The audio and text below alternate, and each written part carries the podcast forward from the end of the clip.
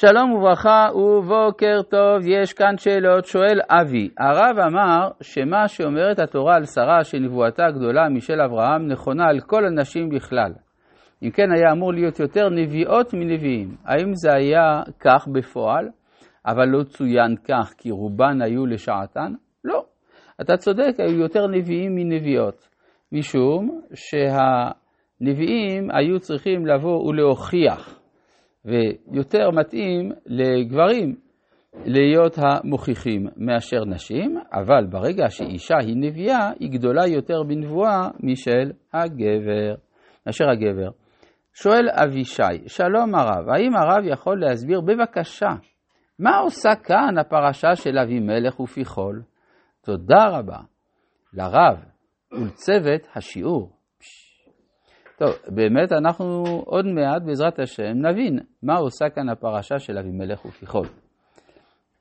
אנחנו רואים כאן בפרק כ"א, שבספר בראשית פרשת וירא, את פסוק ל"ג: ויטע אש של ברבאר שבה, ויקרא שם בשם השם אל עולם.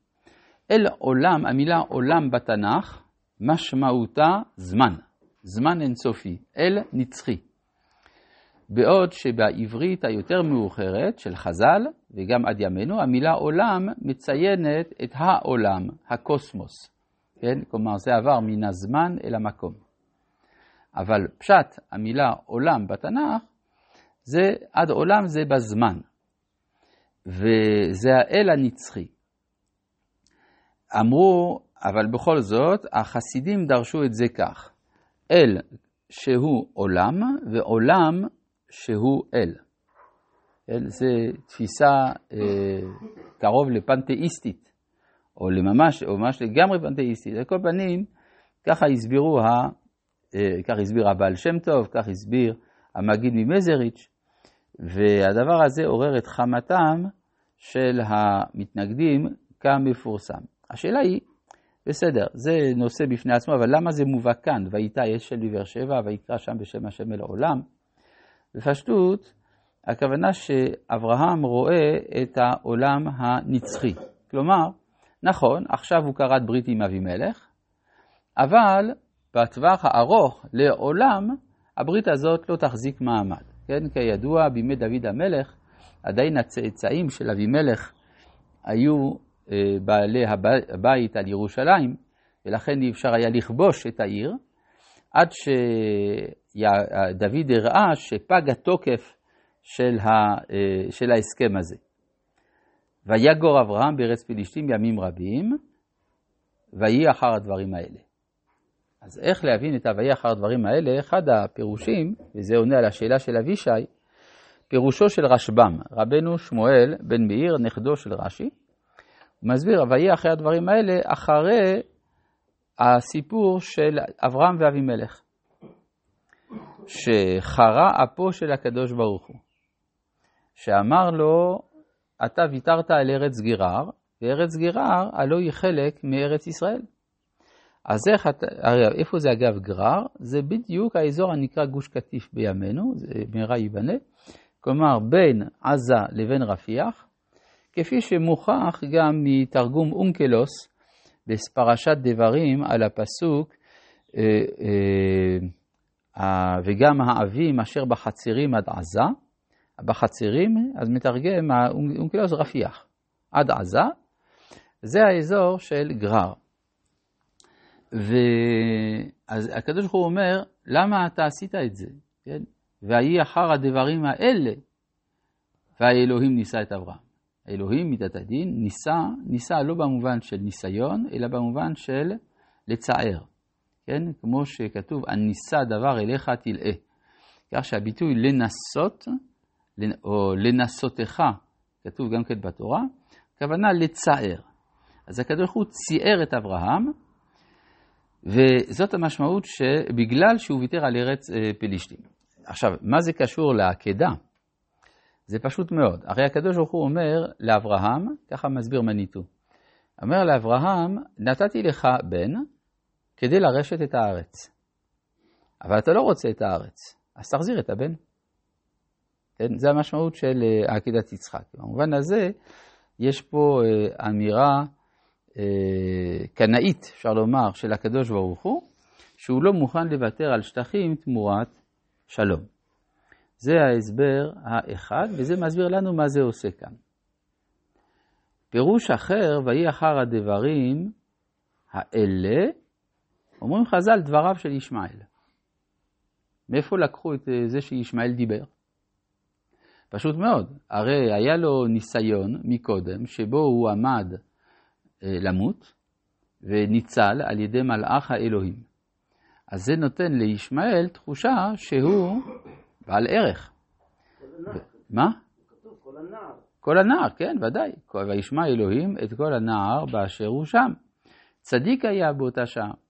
אם כן, ישמעאל מייצג אלטרנטיבה ליצחק.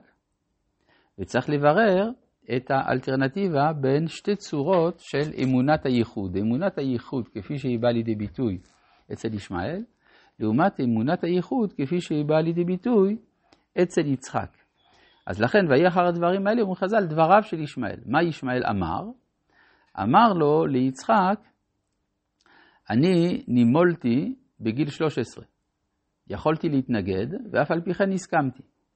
אתה, מלאו אותך בגיל שמונה ימים. לא יכולת להתנגד, אז יש לי זכות יותר גדולה משלך. ענה לו יצחק, במה אתה מקנטר אותי? באיבר אחד? אני, אם הקדוש ברוך הוא היה מבקש להקריב את כולי, הייתי מקריב. אה, כן? את בטוח? ויהי אחר הדברים לי, והאלוהים ניסה. נבדוק אם אתה אכן מוכן לדבר הזה. זאת אומרת שהמוכנות של מסירות הנפש של יצחק, ממילא גם של זרע יצחק, זה מוכנות שבוחנת את הסגולה. האם זה אומר שהיא חייבת לצאת לפועל? לא, לא חייבים שיהיו הרוגים במלחמות. אבל המוכנות, עצם המוכנות של מסירות הנפש, זה מה שעומד כאן למבחן של מי מסירות הנפש גדולה יותר. על כל פנים, יש, אם זה נכון כל הפירוש הזה, יוצא שיש כאן, בסיפור של העקדה, ברור של מי הוא זרעו של יצחק, של אברהם. עכשיו, זה ראינו לפני כן בסיפור של השילוח של הגר. כשאברהם משלח את הגר, יש כאן שאלה שלא נפתרה עדיין, מי הוא מי שאברהם קורא לו בנו. בינתיים, אה, הגר קוראת לישמעאל בנה, שרה קוראת ליצחק בנה, על יצחק ועל ישמעאל הקדוש ברוך הוא אומר זרעך, אבל לא כתוב מיהו הבן. והדבר הזה צריך ברור, והוא ייעשה כאן. בסדר? זה ויהי אחר הדברים האלה, והאלוהים נישא את אברהם. מה שקצת מוזר כאן זה שמו של הקדוש ברוך הוא כאן. הקדוש ברוך הוא נקרא כאן איך? אלוהים אמרת? לא. אה, זהו, כתוב האלוהים. זה לא ביטוי רגיל, בדרך כלל כתוב אלוהים. כשכתוב האלוהים, זה תמיד כשיש קונוטציה קטנה אפילו של, אל, של אלילות, של עבודה זרה. כן, למשל בפרק י"ז רואים את זה במפורש, שהקדוש ברוך הוא מדבר עם אברהם, כל הזמן קורא, נקרא שמה בשם אלוהים, חוץ ממקום אחד, ויאמר אברהם אל האלוהים, לו ישמעאל יחיה לפניך. אה, זה, זה כבר לא רצון השם, אז זה כבר מעין עבודה זרה. כמו כן, גם מצאנו בפרשת משפטים, כתוב, אה, זובח לאלוהים, אה, שמה הקמץ זה במקום ה' הידיעה, יחורם, בלתי להשם לבדו. כלומר, כשאומרים האלוהים, תמיד יש ריח של עבודה זרה. עכשיו, מה קורה פה? למה עבודה זרה? כי זה הרי לא נכון שאברהם היה צריך לשחוט את יצחק. זה טעות בפרשנות. כן, הקדוש ברוך הוא לא אמר לו תשחט, אלא תעלה. אבל אברהם מבין שזה לזבוח. לזבוח זה דרכם של עובדי המולך. אז זה והאלוהים נישא את אברהם. ברור? אה, והאלוהים נישא את אברהם. ויאמר אליו, אגב, יש פה שאלה גם, מדוע כתוב נישא את אברהם ולא כתוב נישא את יצחק? הרי לכאורה הניסיון של יצחק הוא להקריב את עצמו, כפי שראינו בשיח שלו עם ישמעאל, אז למה לא כתוב נישא את יצחק? אומר הרב אשכנזי, כי עבור יצחק זה לא ניסיון, כי הוא צדיק של מידת הדין. מה זה מידת הדין? אתה משלם את המחיר של מה שאתה מקבל. מה המחיר של עצמי, אם לא עצמי? לכן זה ניסיון עבור אברהם.